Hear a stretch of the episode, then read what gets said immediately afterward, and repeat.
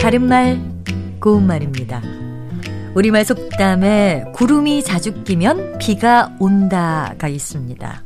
구름의 움직임에 따라서 날씨가 굳거나 화창해지는 조짐을 알 수 있다는 뜻으로 일정한 징조가 있으면 그에 따르는 결과가 있기 마련임을 비유적으로 이르는 말입니다.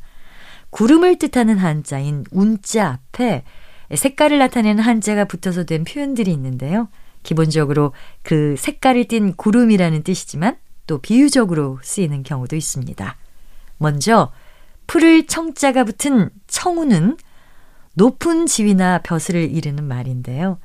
청운의 뜻을 두고 학업에 열중한다 라고 하면 높은 지위나 벼슬에 오르겠다는 뜻을 갖고 열심히 공부한다는 의미입니다. 관용 표현인 청운의 꿈 역시 입신 출세하려는 꿈을 뜻하기도 합니다. 또 검을 흑자를 쓰는 흑우는 매우 암담한 상태나 정세를 뜻해서 양국 관계에 흑운이 드리워졌다라고 하면 두 나라의 관계가 매우 안 좋은 상태가 됐다는 뜻입니다. 그리고 황후는 넓은 들판에 벼가 누렇게 익은 모습을 뜻하고요.